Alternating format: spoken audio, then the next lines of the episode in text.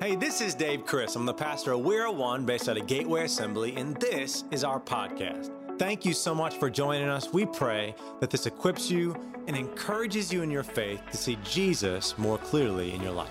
Let's hit it. So usually my mom is watching Zealand, but she can't help us anymore. So when I say I'm down here alone, I literally mean Sid's taking Zealand upstairs right now, and I'm down here alone. But I know I'm not alone because we're separate but not separated. I know y'all are with me. I know that you're for me, and I know as I preach the gospel that God is in this. But I had somebody, I'm going to show you all these, that didn't want me to feel alone. So they brought me these balloons. Look at these, so that there'd be faces on them so that I could preach to these faces, okay? And so I'm going to get into the scriptures here. I thought I'd just start a little light because I'm going to have no chill once we get into tonight. The message tonight is one so heavy on my heart, and the Apostle Paul has no chill in these scriptures. So as I read the scriptures, I want you to do this with me. Wherever you are right now, I want you to get up on your feet right now. I hope you got your Bible ready. If not, it's going to be on the screen. But I want us to stand for the reading of the Word tonight.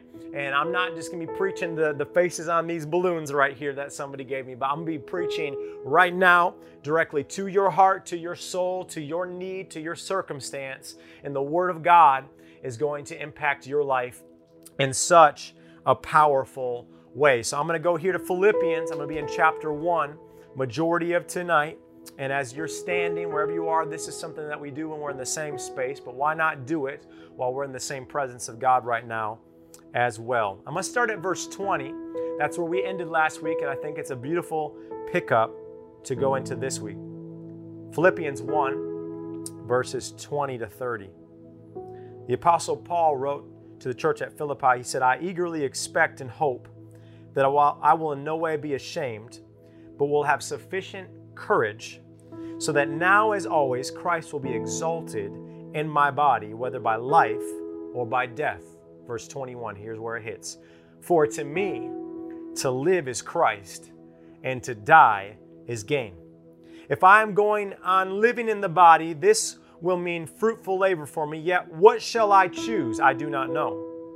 I am torn between the two. I desire to depart and be with Christ, which is better by far, but it is more necessary for you that I remain in the body. Convinced of this, I know that I will remain and I will continue with all of you for your progress and joy in the faith, so that through my being with you again, your joy in Christ Jesus will overflow on account of me. Whatever happens, conduct yourselves in a manner worthy of the gospel of Christ. Then, whether I come and see you or only hear about you in my absence, I will know that you stand firm in one spirit, contending as one man for the faith of the gospel, without being frightened in any way by those who oppose you.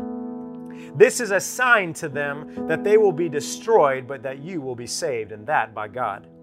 For it has been granted to you on behalf of Christ, not only to believe on him, but also to suffer for him, since you are going through the same struggle you saw I had, and now hear that I still have." Lord, this is your word. We receive your word, and we just invite you, Holy Spirit, with this word to speak so directly to our hearts that we could not run from this word. We could not pretend that we didn't hear it, but it's going to move us, shake us, and shape us like probably, I believe, we've never felt before, because your word is anointed. I believe this night just has a presence of God on it. So we're going to believe tonight, God, that this word is going to shape us. This word is changing us from the inside out, and that your word, as it leaves your mouth, for our hearts, for our ears, for every part of us tonight, it will not return void. But Lord, your word, as it's spoken now from my physical mouth, but your spiritual mouth to every life, it's going to do something special. We thank you for this. We pray this all in Jesus' name. Amen. Hey, stand up. Stay standing for a second. This is what we would do when we're in the same location. So I thought I would bring it here while we're in quarantine. I'll be seeing you in a second. Last week, I talked about the chains of quarantine. And I love how theologian Warren W. Wiresby, he wrote down from our text last week as I was looking at Philippians 12 to 20. He wrote this in one of his commentaries. I love this. He said, because of Paul's chains, Christ was known. And because of Paul's critics, Christ was preached.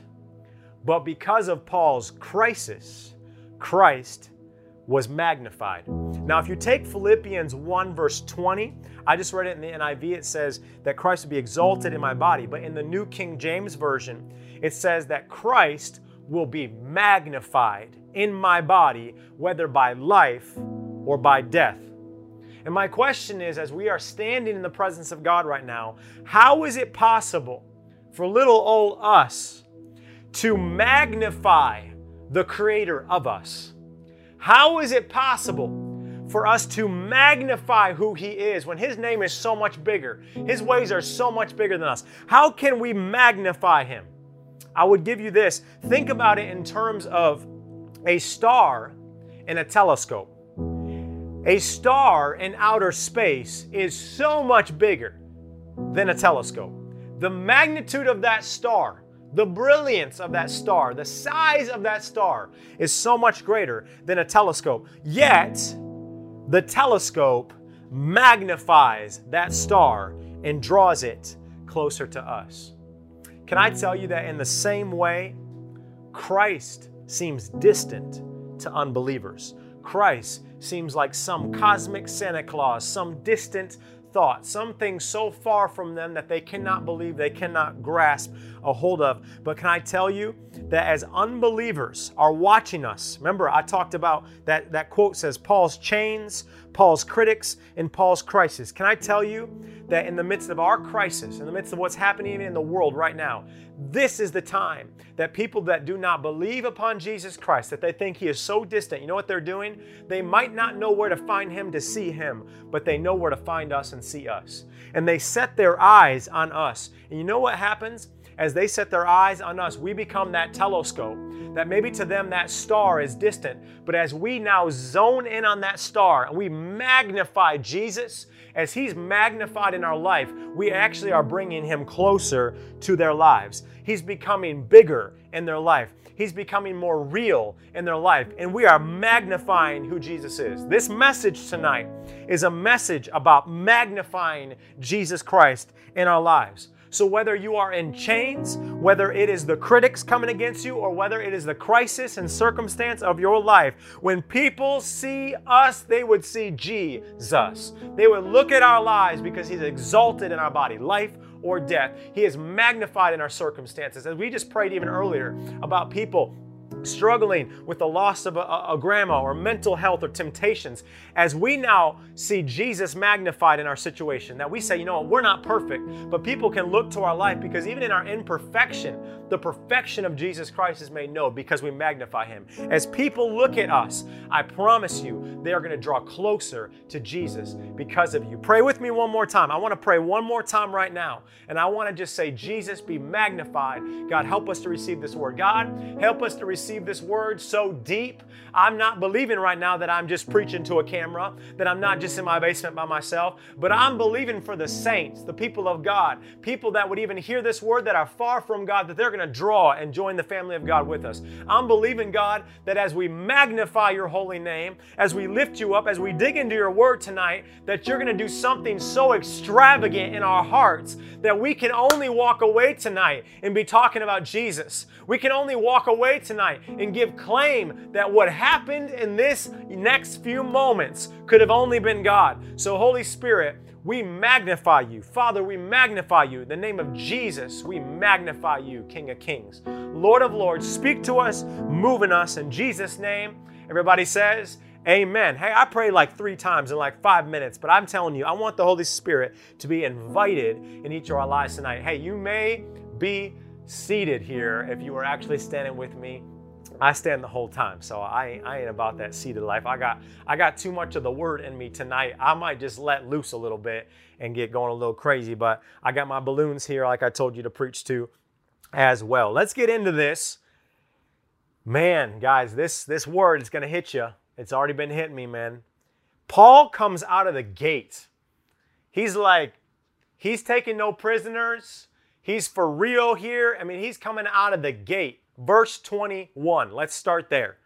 He says, "For to me, to live is Christ, and to die is gain." I mean, this hits you right between the eyes. Now understand, Paul's not trying to exaggerate anything here. He's not trying to be dramatic with this statement. He knew exactly what his purpose is, and he knew where to put his focus. He knew who his God was, and he knew the purpose of his life. But look how this verse starts off. He says, "For to me," just stop there. He's saying, I don't know what anybody else is up to. I don't know what anybody else thinks, and I don't really care. But if I could just make it clear, he says, "For to me." And then he says, "To live is Christ, to die is gain." You catching that? For to me. I don't know what anybody else thinks, and I honestly don't care what anybody else thinks. But if I could just tell you, for to me, and that just hits me, those three words right there. What if what we had to think about was only Jesus and not what everybody else thinks of us? He gave little thought to what anybody else thought. He cared about what Jesus thought. What if we stopped caring about what the trends are and what other people think and what's popular and what's current? What if all we cared about is what God thought of us? What if all we cared about is what God had to speak to us? The Apostle Paul here, he's saying, you know what? I don't know what everybody else thinks, but for to me, to live is Christ, and to die is gain, he's saying. I don't know about everybody else. I ain't concerned about everybody else.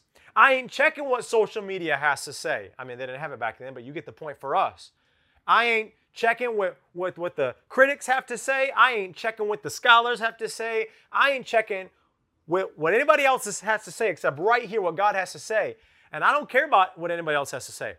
For to me, to live is Christ, and to die is gain. When I was in college, I was just caught up with this verse. I mean, I'd read it all the time. I truly believed in college that I was going to, and I still very much could be, I thought it was going to happen at that time. I believed with all my heart that I was going to be a martyr for the gospel of Jesus Christ, meaning I would be killed for serving Jesus Christ and for declaring Jesus Christ. And I look at here, this verse, and it takes me back to college. I remember I was obsessed with this verse, especially I was 21 years old, and I was so intrigued with what Paul had to say. I wrote a blog about it. You do not want to look up that blog. It is not a good, it ain't like the We're One blog, like what some of our students are writing. It was not a good write by any means. But I remember writing about it, just thinking so much about this verse, thinking so much about what did he mean here? Like, what was he really saying?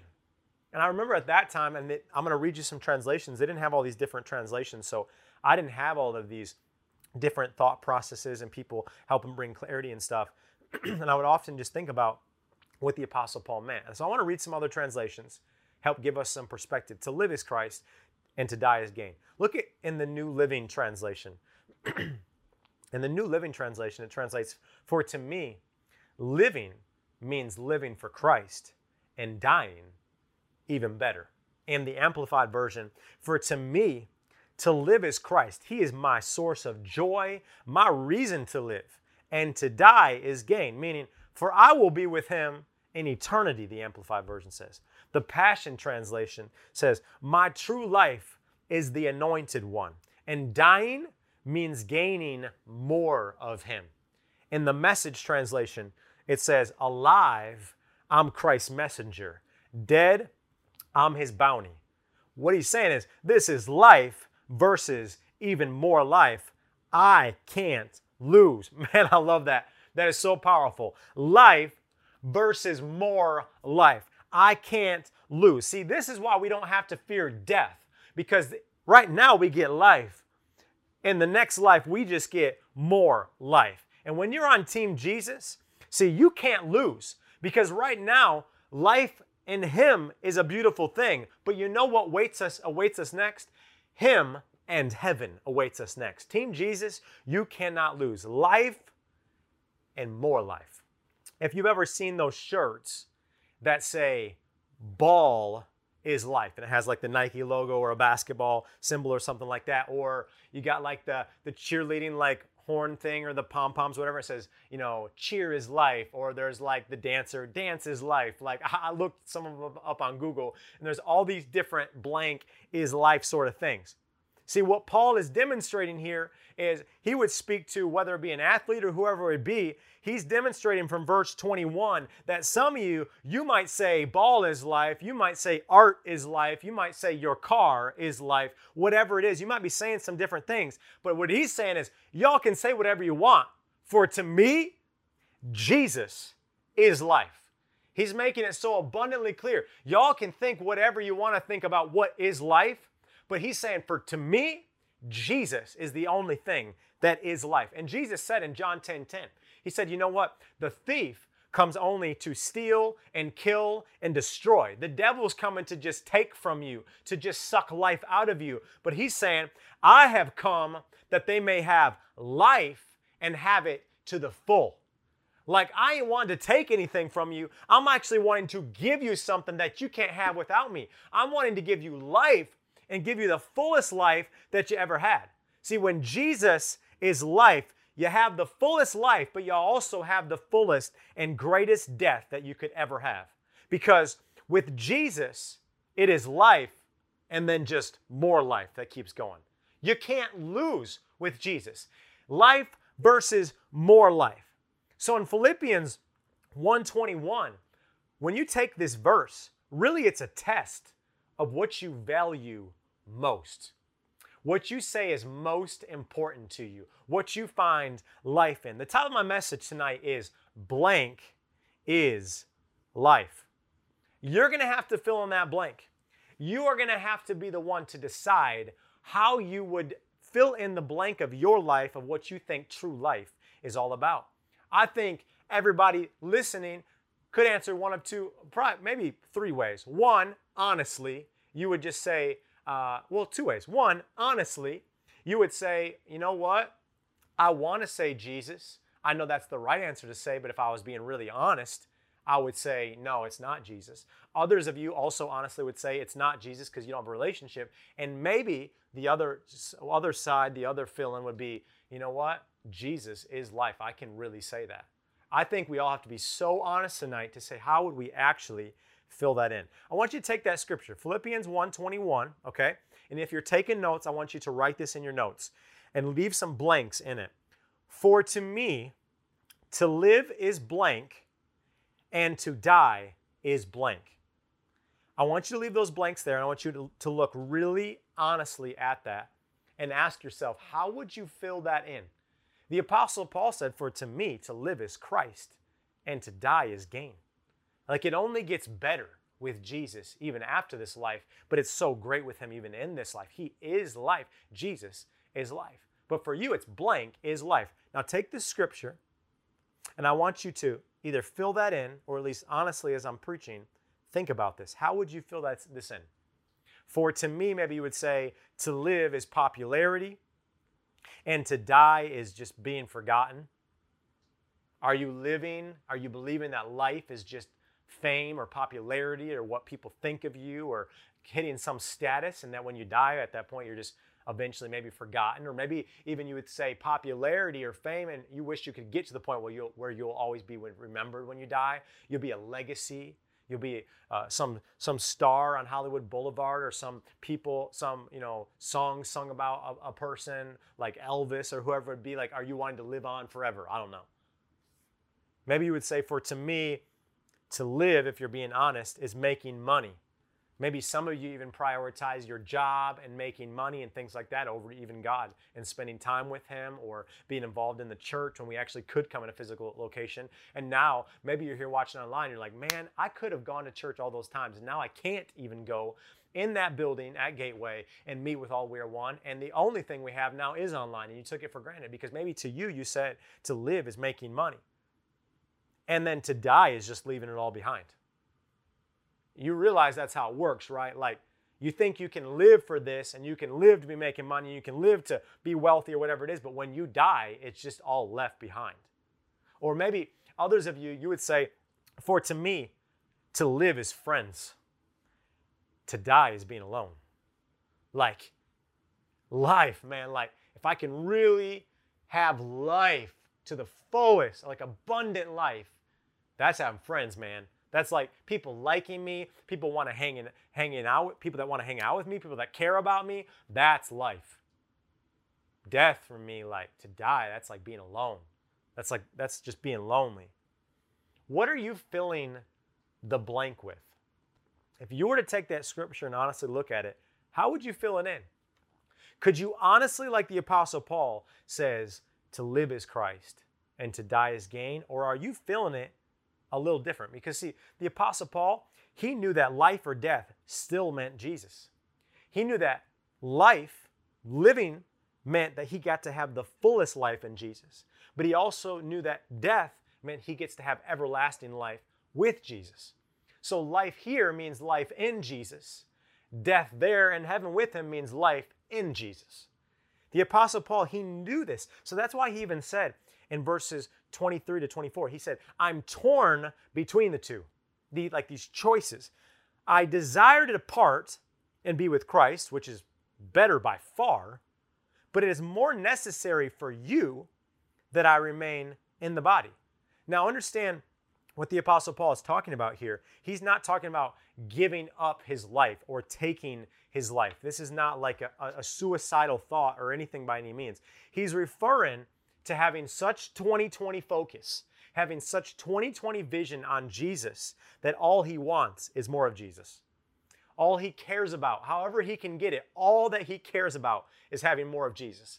He understands that he could go home to be with Jesus at any time. He understands that not only has he gone through so much hardship, so many trials, beatings and imprisonments and shipwrecks and all these things, that at any point he could be executed or whatever could happen in his life, but it was so much bigger than that. He knew that our days are numbered by God and that no one knows when our last breath and when our time is going to be. And so he knew he had to keep his eyes so focused and his heart so ready. I would say this. Are your eyes focused and your heart ready that literally, boom, right now Jesus could come back, or boom, one of us could die of whatever it is, and that we know our eyes are focused and our heart is ready to go be with him? That's what the Apostle Paul was saying. He's saying, I'm ready. God, whenever it's my time, I'm ready. And so he knew that while he had this life, he had to use it correctly. That's why he said in verse 22, he said, if I'm going to go on living in the body, if I'm going to be here, this will mean fruitful labor for me. Yet, what shall I choose? I do not know. What shall I choose? He said, it's like, if I could choose, I don't know, man. Like, I don't know. What should I choose? Like, we just read earlier in verse 23 that he's saying he's torn. He so badly wants to be with Jesus. Now, I understand this is a hard concept for younger people to understand. For like all of you listening, and even me, I'll put me in this category. It's hard for me to understand because even at 32, as much as I know I could go home to be with Jesus at any time, death just feels so far away to me. It just doesn't feel like it's something that's knocking on my door or right there. It's so far away. So I'm in no rush to die because I feel like I could have plenty of life left. I don't know when I'll die, but it is hard for me to get in that frame of mind. I know it could be for you. Like when I talk to my dad or even my papa, they talk different. And it's not that my dad is old, but he just knows like he's lived a pretty good life. He's turning 60 years old this year. Like he's lived a pretty long life so far. Not as long as obviously I want him to live much longer, but he knows he could go home at any point. To even the point, him and my papa, they long to go home to be with Jesus. My mom, my grandma, like they long to go home to be with Jesus. Like I'm maybe not there in the same way because I'm like, hey, there's kind of still a lot left here to do on earth. And I imagine that's how a lot of you are thinking. But understand with the Apostle Paul here, he's like, I long to be with him. Like, it's all I think about. It's all I want. Like, I would say that's where I think some of us struggle and where some of us need to engage our hearts with God more is like, do you ever think about wanting to be with him and be in heaven? Do you ever think about finally when this is all done, that we get to be with him in heaven? Do you ever long to actually like stand in his presence? Because if you're not, that's another place where we need to check our hearts. We need to say, you know what, like, God, maybe I'm not like itching to die, but we should be longing to be with him. Now, when the Apostle Paul is speaking here, as we lean into verse 22, look at the first half of it. He says, if I am to go on living in the body, this means fruitful labor for me. Yet what shall I choose? I do not know. Look at that first half. If I am to go on living in the body, like, so my time isn't here yet. So if I'm going to go on living in the body, then he's saying, I want it to be fruitful. We have to make a decision that if we're going to live, and we are, if you're here, you're listening, you got breath in your lungs, God is not taking you home yet. Can I tell you, you have to choose to live because God made you right now to live. That is why we are here. We're here to live. Until he takes us home, we're here to live on this earth. And in the meantime, if we're going to do that, we got to make it count. It needs to be fruitful, as the Apostle Paul just said. He said, this will mean fruitful labor for me, meaning I'm not going to waste it. If I'm going to be here, I'm going to be fruitful with this life that I've been given. Like, you have to live life in such a way that you're fruitful, continuing each day in what God has now, yet you're also believing for what he has next. Meaning at any time, you're living your life in such a way that at any moment, if Jesus comes back, or if you were to die, you're ready. You are ready for heaven. You are ready for the next life, more life, abundant life like we can never even imagine with Jesus. You're ready. The only way to be ready, though, is if you're being fruitful. Now, as much as Paul desired to be with Jesus, he said to the church at Philippi, remember, he said, it's more necessary for you, meaning the church at Philippi, like you all, it's necessary that I remain in the body and I don't go home to be with Jesus. And then in verse 25 and 26, convinced of this, he said, I know that I will remain and I will continue with all of you for your progress and joy in the faith, so that through my being with you again, your joy in Christ Jesus will overflow on account of me. He's saying, if I'm going to be here, it's going to be fruitful and I'm going to do it for you. Paul wanted to keep his feet planted on the earth for one reason. He wanted to do it for others. He wanted to do it for the church. He wanted to make sure that he could help bring joy in the faith, it says, into their lives so that they could follow Jesus with a joy and a greater faith. He said that their joy, catch this, this really kind of, I don't know, made me really analyze what do people like, what am I doing in people's life of significance and how I'm either leading them or how I'm loving them or whatever. He said that their joy in Christ would overflow because of him. Are you catching that? Other people's joy would overflow because he is here alive in what he's doing, what he's speaking, what he's praying. His impact was so huge. Do you realize that you have the ability to see other people's joy overflow because of you? You have the ability to see other people's faith increased because of you. Your life matters, and your life was not made for you. That's the crazy thing, is God put life and breath in me, but it wasn't made for me. It was made to glorify him, and it was made to encourage others. It was made to love others. It was made to see other people's faith and joy increased because of me. And so many times we get caught up living for ourselves and we forget we were never made for ourselves. We were never made to live for ourselves. Our life matters because God put breath inside of you so that you could use that to minister to others. Paul exemplified this. He lived a life of sacrifice. He lived a life of serving people, genuine care for the believers at Philippi, or read any of the New Testament. Like, he cared for the church. And this is what God's calling us to. God is calling us to realize right out of the gate, to live is Christ, to die is great gain. Well, if I'm going to live as I live for Christ, Christ lived to serve others. So I'm going to live as I live for Christ, I'm going to live for others as well. Can I tell you that the reason we're broadcasting, the reason we're going through all this, the reason that we'll struggle with technical difficulties and all that stuff is because your life matters and the gospel has to get out. People have to know about Jesus. You have to be empowered by the word of God because your life matters. And your walk with God matters. People seeing your walk with God matters. You are the telescope pointing to Him, the star, the Son of God, the greatest star in all the universe. It literally says that He is a star. It describes Him as that in the Bible. And then He is Son, not S-U-N, but S-O-N, the Son of God. And our life is made to point to Him, to magnify Him. And your life matters. And can I tell you, because your life matters, the way we live matters. Like what we do in this life, it matters. It just does. Like whether or not we choose to follow Jesus or live in our sin, live for ourselves or live for others, it matters. So Paul gets to Philippians chapter 1, verse 27, and he goes, what happens, I'm just going to stop right there. He says, whatever happens, let me stop there. He goes, conduct yourselves, and he says this. He goes, whatever happens. Stop there. Take that for a second.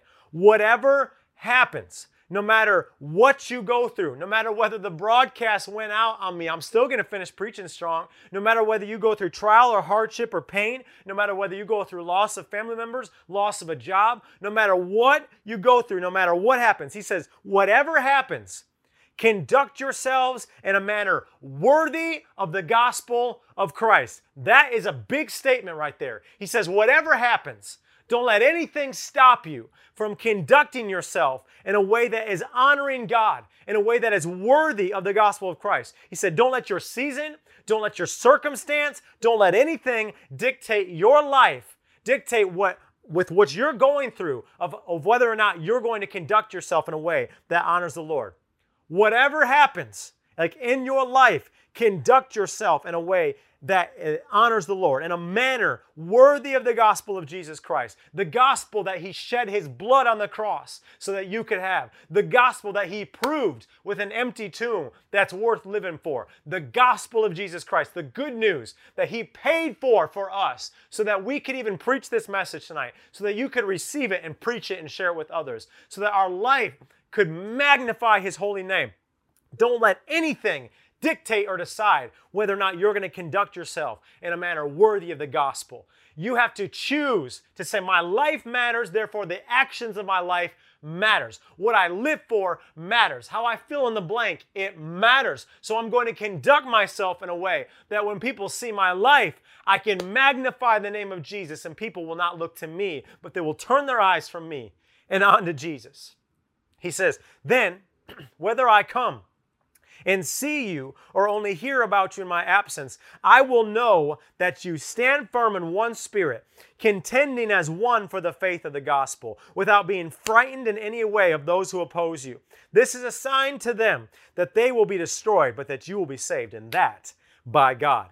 Paul's telling the church that if they aim to live their lives, and I'm telling you tonight, if you will aim to live your life in a manner worthy of the gospel, then even, Paul's saying to the church, even if he never sees them again, even if he's executed and his trial moves on to execution as he is under house arrest, I would even tell you, if I never get to see you again, if this is the last message I ever get to preach, all that I care is knowing that you are living your life in a way that is honoring the Lord, in a manner that is worthy of the gospel, because as long as I can know that in my heart, if I never see you again, he's saying, as long as that's in my heart, then we can be unified, even though we're 800 miles away, separate places. Even though I'm in chains and you're over here in Philippi, I can still be unified with you, and we can contend for the faith of the gospel. I love this word usage. Are you catching this? He says, contend.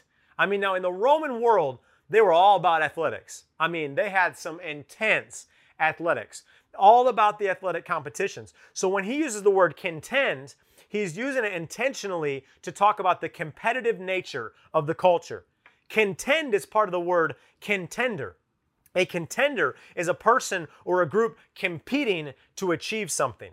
A contender, like a synonym for a contender would be considered like a title holder, a finalist, a front runner, a champion. So when he's saying that we are going to contend as one for the faith of the gospel, he's saying we're going to stand firm in one spirit with one mind, and we're going to contend as one, unified. We are one. We are going to contend for for the faith of the gospel. When he's saying this, look at, he's saying, we're contending as one, unified for one mission, a competition, a life and death, heaven and hell kind of competition that we are contending for. We are fighting for souls. We are contending for souls. So I'm telling you, if people, he said, if people oppose you, don't be scared of them, because they'll have to just deal with God on their own, because we're contending for their soul. We're sharing the gospel with them. We're praying for them. But listen, it's people's choice on whether or not they want to choose Jesus. It is simply only our choice on whether or not we will be willing to share him. And so as we unify ourselves, we receive this message and we contend with one another together to share the gospel of Jesus Christ. With faith of the gospel, it says here. Why are we continuing to meet like this? Have you thought about this? Why did, like, this is a lot of work. I don't even know, like, in post when this message goes up, how it's going to be edited. I don't even know how much of this you guys all saw with the broadcast. I honestly don't. I'm down here just sharing it, believing that people are receiving it. But why do we go through this much work? Why do we go through this much planning? Why do we go through all the testing? Why do we do the designs and the videos and write this sermon and do all the different worship things we're doing? Why do we continue to meet and do this? Even if online, weekly, even daily, why are we continuing to gather? Because we are standing firm together, and this is our contending as one for the faith of the gospel. This is what it looks like right here. This is what it looks like. That even when a crisis, even when a hardship, even when anything is coming against us, we're saying we're not giving up. We're going to keep preaching the gospel. We're going to keep living it. You know what the world needs? They don't need one more sermon. They need people to take their lives seriously, that say, I'm going to live in a manner worthy of the gospel. I'm going to unify myself with people that are doing the same thing. The church. We are one. We have our church, Gateway Assembly, the universal church across the board, across the whole globe, the church of Jesus Christ. You know what it needs? It doesn't need more sermons. It needs more people living out a sermon, not preaching with their words, but preaching with their lives. And here as he's saying this, he's saying, as you do this, as you live this out, live in a way, live in a manner worthy of the gospel. And as you do that, you will unify yourselves and you will contend together. Why are we going through all this? Why are we doing this? Because this is our contending as one for the faith of the gospel of Jesus Christ. See, some will receive the message of Jesus and others won't. But our goal is that no matter what happens, we have to conduct ourselves in a manner worthy of the gospel of Jesus Christ. What happens when we do this? See, when we magnify Jesus Christ, it not just makes him bigger, but it draws him closer. Something that would seem so distant to people now becomes something so relevant and real and close to them. Guys, the goal is very simple. The goal is to make Jesus look good. Not ourselves, not our social media, not our platforms. You know, if I'm just being honest for a second, you know what I was thinking about when everything's going wrong with the tech? I might as well talk about it because it all went wrong. I'm thinking, oh, this makes our YouTube channel look so bad. This makes the live look so bad. Oh, we put so much work into this and it didn't turn out the way I wanted. That's the first thing I'm thinking about. And immediately the Holy Spirit convicted me. And you know, I would even just say this, I don't care.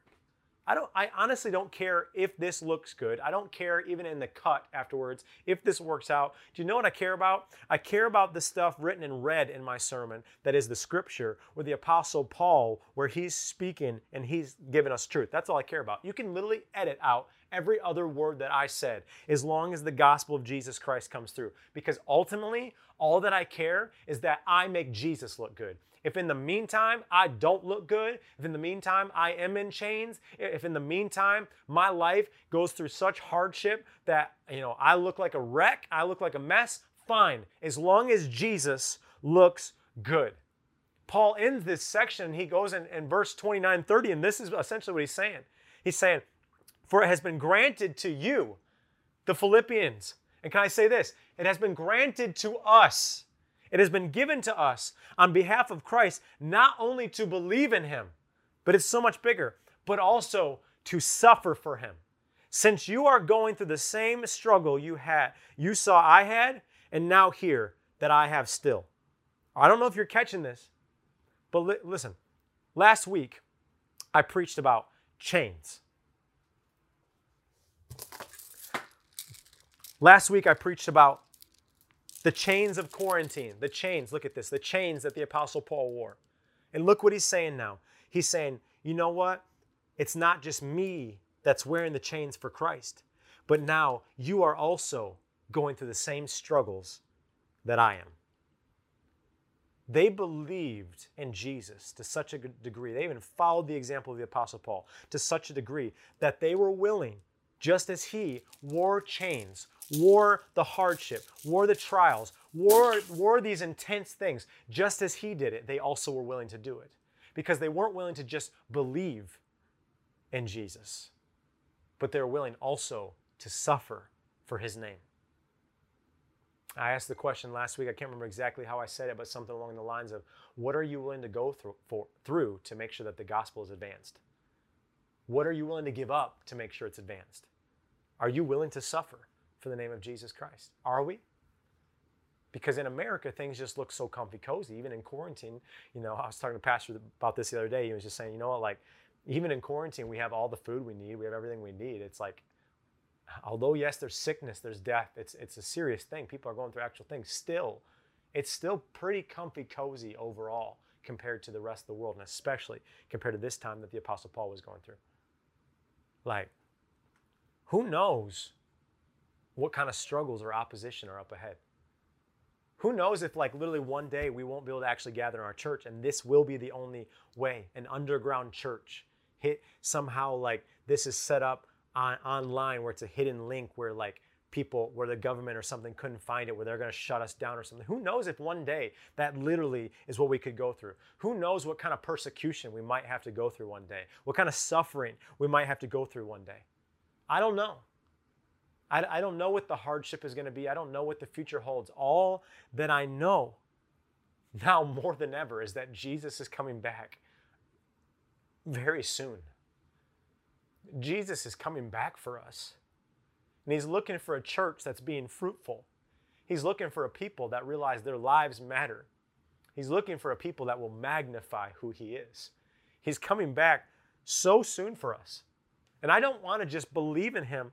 I want to be willing to say, Lord, my life is yours. Even unto suffering, even unto struggle and opposition, my life is yours. And I want to stand firm, contending as one with all of you through anything I go through, stand firm.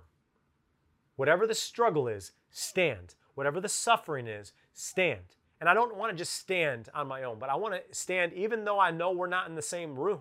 I want to stand believing that together we're standing firm, united, contending for the gospel, contending with faith, believing what Jesus is going to do. I want to stand for the name of Jesus, believing that God is going to save souls during this time, believing that somebody will even find this message hopefully later, and they will come, repent, turn to Jesus.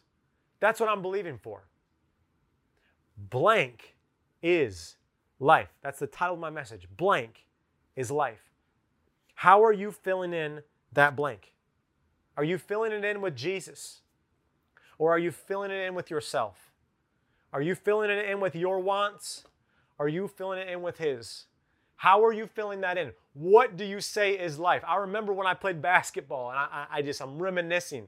And they would be like, man, ball is life. And I remember that some of them literally thought all that there was basketball.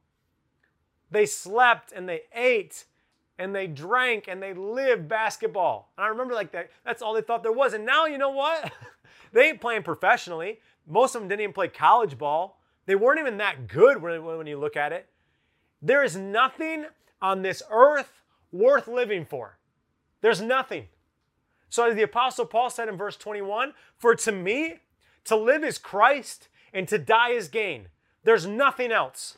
It's literally Jesus. This life, Jesus. The next life, Jesus. If I die, awesome, because I gained more of Jesus. If I live, awesome, because I'm going to live with everything I have to be fruitful in my labor, to make it count, to make my life understand that it matters. My life matters for your life, and your life matters for me. My life matters for my family. My life matters for my neighbors. My life matters for people I've never met. For some people that might find this message or some person I might randomly run into when this quarantine is all done, and I'm just gonna have a conversation with them. My life matters for them because my life wasn't made for me. My life was made for others. My life wasn't made for me. My life was made to magnify the holy name of Jesus Christ. So listen, I don't know what your decision is. I don't know where you are tonight. I don't know how you will answer this and how you will fill in the blank. For to me, to live is Christ and to die is gain. Will you just bow your heads and close your eyes with me? I want you to really zone in right now. We've been going through all the technical difficulties. We've been getting through this broadcast. But listen, I don't want to just get through this. I want to thrive through this. I want to see people turn to Jesus like they've never have after this. I want to look at this and say, you know what? Any opposition, anything that we're going through, it's fine because we are contending as one for the faith of the gospel. That's what I want to believe. And so I'm going to believe that right now. And I want you to believe with me. But if there's somebody out there that you cannot fill in that blank correctly, and if you're being really honest, you're not giving some church answer or whatever kind of answer you would give, but if you're being really honest, you're saying, I would not fill in that blank with Jesus. I would not say to die is gain, and I would not even say to live is Christ. I want to say it maybe, but I wouldn't say that right now. I want to allow right now the Holy Spirit to minister to you and to give you an opportunity right now to be able to say that, to be able to say, you know what? Before this night, I probably honestly couldn't say that. My time doesn't look like that. My money doesn't answer that way. My life doesn't look that way. This is your moment tonight. This is the time that God has set up for you to give you the opportunity to say, for to me to live is Christ. And even to die, I get so much more of him. I'll take it. With heads bowed, eyes closed. Holy Spirit, we're inviting you to speak to us tonight. Jesus, we thank you for your word. We're giving you all the praise. We're magnifying your name. That's the intention tonight, Lord. I magnify your name. If you're under the sound of my voice, if you hear me right now, if you're hearing me during the live, or you're going to watch this and hear it later, if you hear my voice, I want this to be a voice that as it speaks to you, you hear the voice of God speaking to you right now. That if you can't fill that blank with Jesus, this is your opportunity. If you want to turn your life to Jesus, maybe even in the chat right now, if you want to turn your life to Jesus, follow up with us, weareoneyouth.com/online. Follow up. If you're saying, I want to turn my life to Jesus, do it right now. Comment it in the chat. Follow up with us so we can be praying for you. We want to call you. We want to encourage you. Do it right now. This is your moment to fill the blank with Jesus. Let Jesus be life. Jesus is life. If this is what you want to do in this moment, this is your time. It might have been yesterday. Come on, it's not. Don't wait till tomorrow. It's today. This is your time. Turn your life over to Jesus. Maybe some of you even, you know, like you believe in Jesus and even like you've been a part of everything we've been doing. You even call yourself a Christian, and you probably, if you died, you even know like you would go to heaven, but you couldn't, you can't honestly say like the Apostle Paul, man, to live is Christ. You would fill that with other things. You've maybe given him a part of you, but you're still trying to surrender some more. If that's you, would you do that right now? I do it with you. Let's surrender ourselves to Jesus wholly. Let's give everything to him. Every part of us, wholly and completely to him right now. Can we do that together and say, Jesus is life? How are you going to fill in the blank? For to me, it's Jesus. What's it going to be for you? With your heads bowed, your eyes closed still in this moment, unless you're commenting in that chat just to claim Jesus, I encourage you. Can you pray this prayer with me? Let's pray it together. Say, Jesus, right now, I give you all of me. I'm sick of holding back myself from you. I'm sick of only giving you part of me. Right now, I give you all of me. I surrender everything to you. I fill in that blank with your precious name because I know that on that cross, you shed your blood for me and you broke out of that tomb so that I could be free. So right now, I confess with my mouth that Jesus is Lord. I believe in my heart that God raised him from the dead. And I claim right now I am saved. I am brand new. I'm restored. And I'm ready for heaven. God, right now I proclaim that my life matters. so I'm going to live it to the fullest. It counts, so I'm going to live it so others can see Jesus magnified in my life. For to me, to live is Christ, to die is gain. I give you all that I am. Jesus is life. In your awesome name, Jesus' name, everybody says, amen.